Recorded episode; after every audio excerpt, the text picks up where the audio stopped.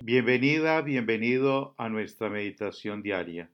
Soy Fabio Marín Morales, sacerdote misionero redentorista en Canápolis, Carolina del Norte, parroquia San José. Hoy jueves de la decimoctava semana del tiempo ordinario celebramos la memoria de San Juan María Vianney, presbítero. El Evangelio que meditamos hoy de San Mateo, en el capítulo 16, versículos del 13 al 23, nos invita a preguntarnos, ¿quién es para nosotros? ¿Quién es para mí Jesús?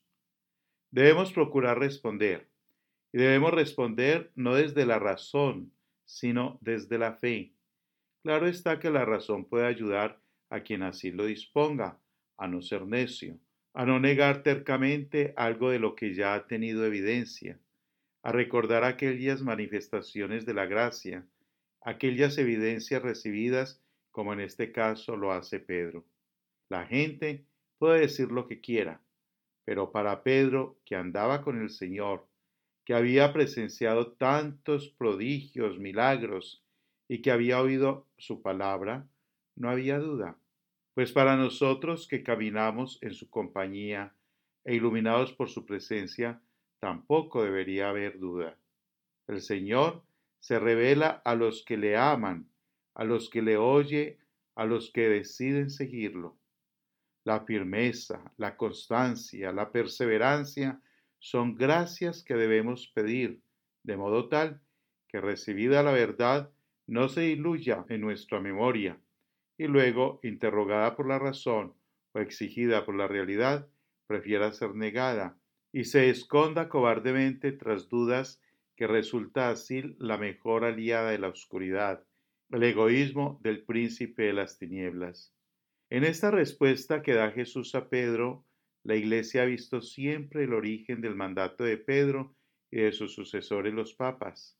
Hemos de poner la fe en primer lugar, una fe que además ha sido refrendada en nuestra propia historia personal, porque son innumerables las veces que por gracia de Dios hemos tenido evidencia de su participación en nuestra vida cotidiana.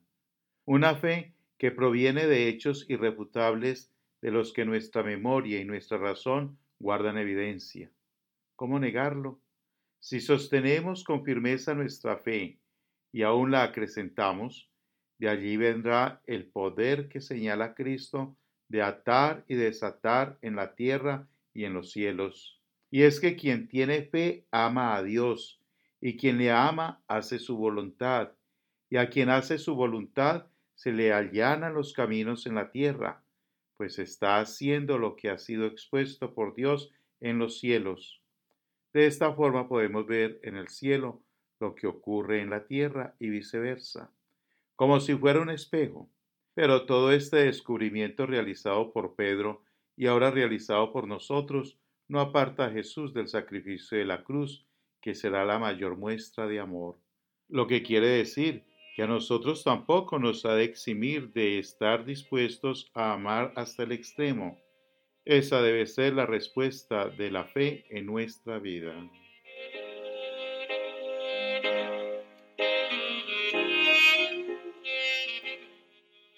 El Señor le bendiga abundantemente. Felicidades.